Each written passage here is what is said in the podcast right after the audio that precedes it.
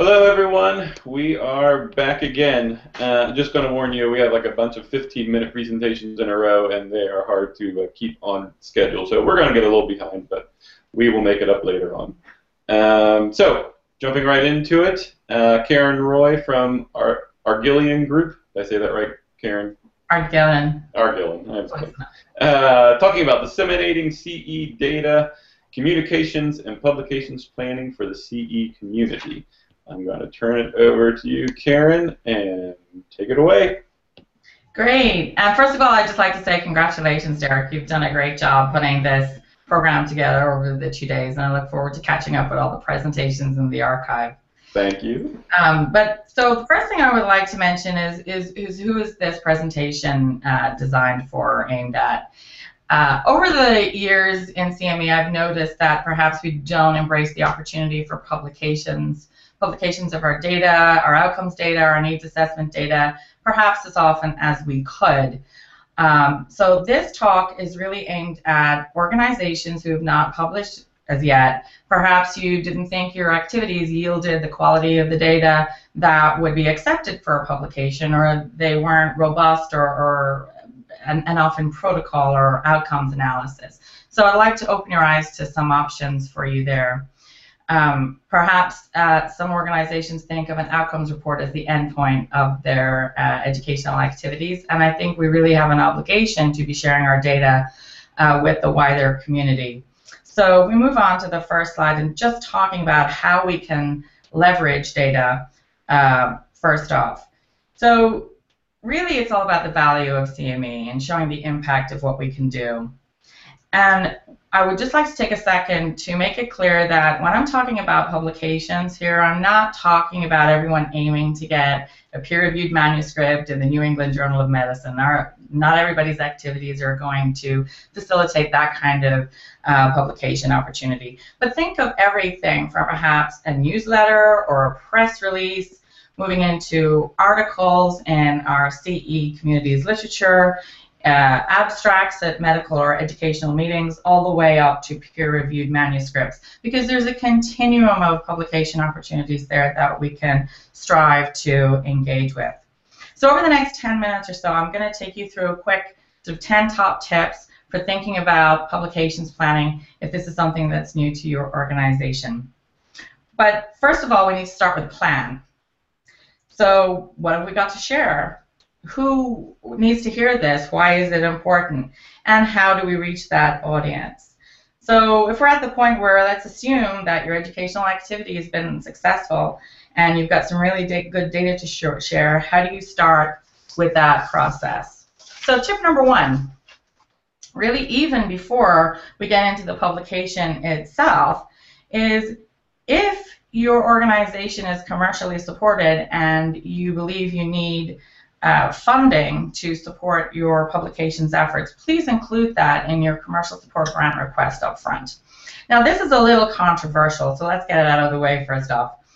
Some commercial supporters believe that it's the responsibility of the provider to report on their own programs some will believe that it's appropriate to cover the cost of disseminating this data because it adds to the value of the activity and again shares the impact of our educational programming support to a wider audience.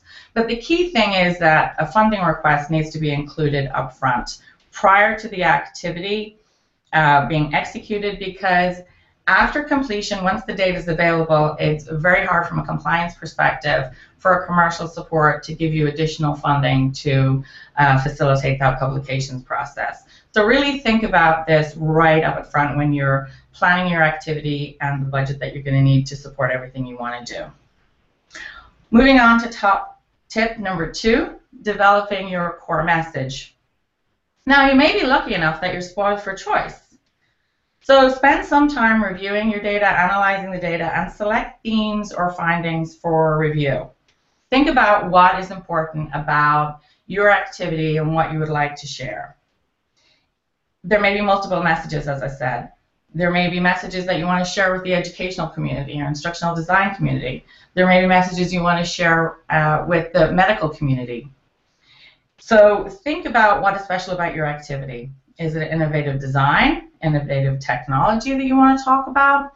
Is it the outcomes data that are the most exciting and relevant? Uh, what new insights did you learn about the learner community that you're supporting? And who uh, needs to hear about that again?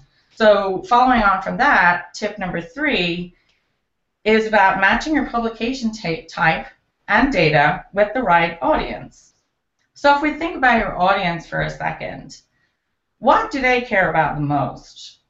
And who do you want to influence? And then start thinking about the magnitude of the data that you've got, the kinds of data sets that you have to share, and match the publication type with that. So again, to what I mentioned earlier on, do you have enough to support a peer-reviewed manuscript? Or if it's a one-off activity, perhaps it would be suitable for a poster presentation at a meeting. But again, thinking about the audience, where do they hang out? What meetings do they attend? What journals do they read? What magazines do they read? Perhaps social media provides an opportunity to share some data. But really think about the, the relevant audience. Oftentimes in CME, we're bringing specialist topics to a primary care community. So again, there may be the opportunity to present data at a specialist community to educate them on how they may interact with their uh, general referring clinician colleagues, and for the primary care community to learn about how they can benefit from the specialist input too.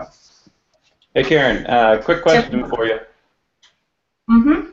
Um, someone's asking about how involved, if at all, should activity faculty be in the development and review of a publication based on a specific activity or initiative? Okay, well, we're coming up to that very soon. So uh, all right. park that for now and listen out for tip number five.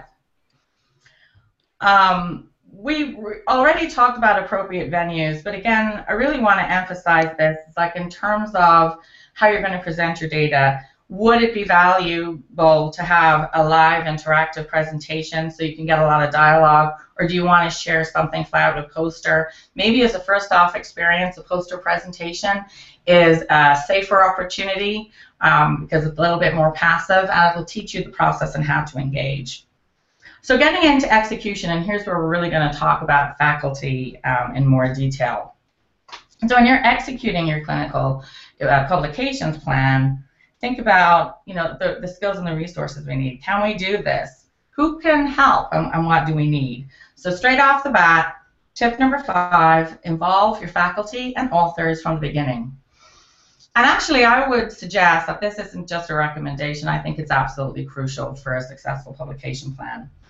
If you think about it, the faculty that we work with in CME are the top in their field. They're probably uh, well, most of them will be extremely well published.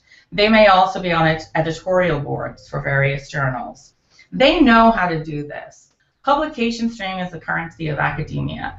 So they can really work with you and give you some insights to the data that you have and how interesting this may be to the community that you serve.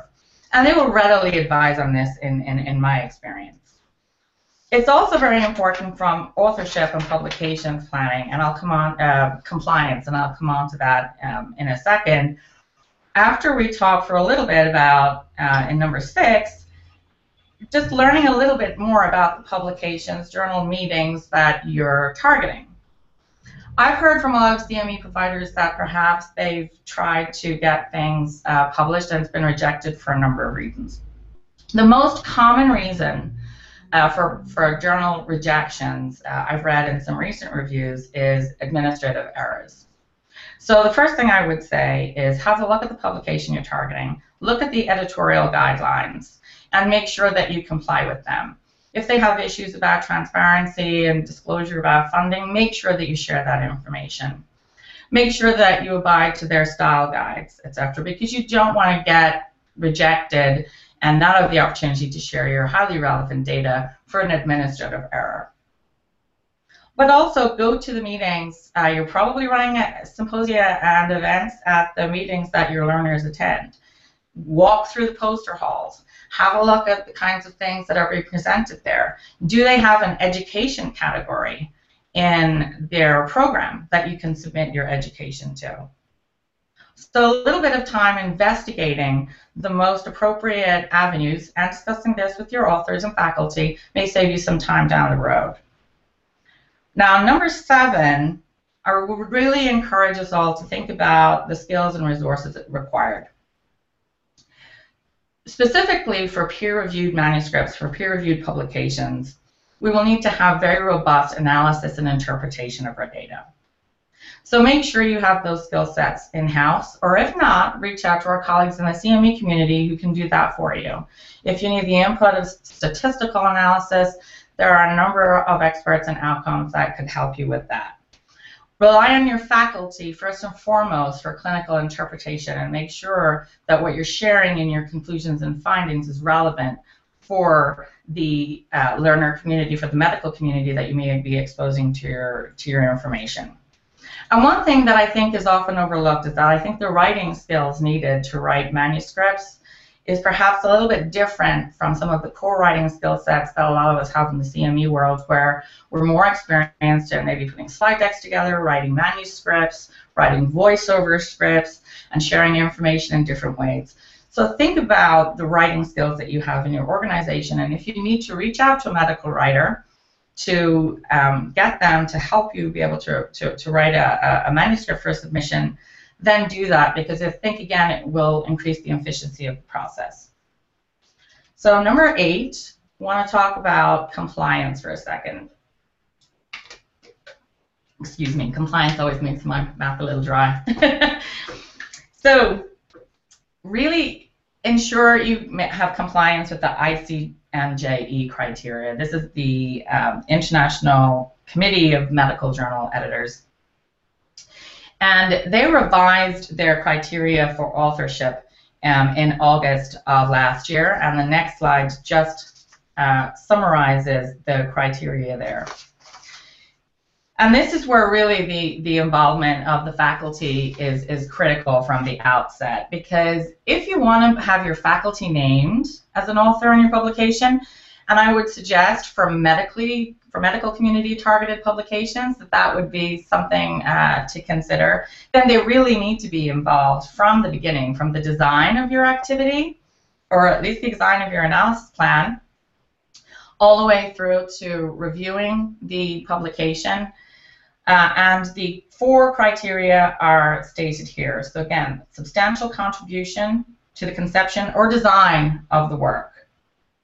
So when you're having uh, faculty committee meetings, ensure that you're talking to them about what you're trying to achieve, the design of your activity, and, and get their blessing from the outset.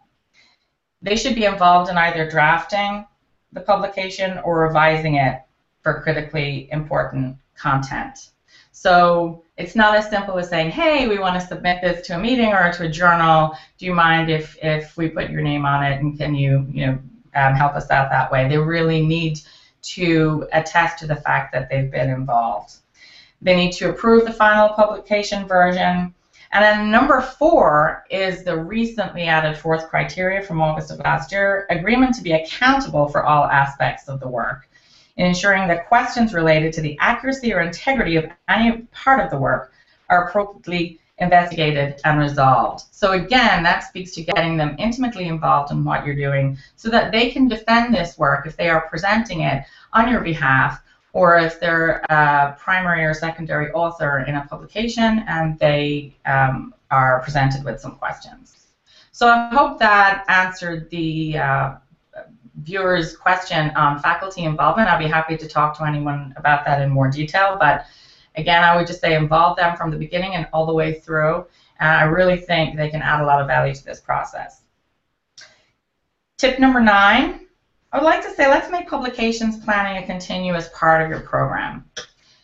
In my time as a commercial supporter, I was very more impressed by academic or accredited providers who came with a track record of publishing their, their findings. And again, I'm saying this doesn't have to be a manuscript, it could be an abstract or a poster at a meeting. I think it shows a commitment to the field, and I also think it demonstrates a research type of discipline, which is an evolving criteria for survival of accredited providers in the CME space.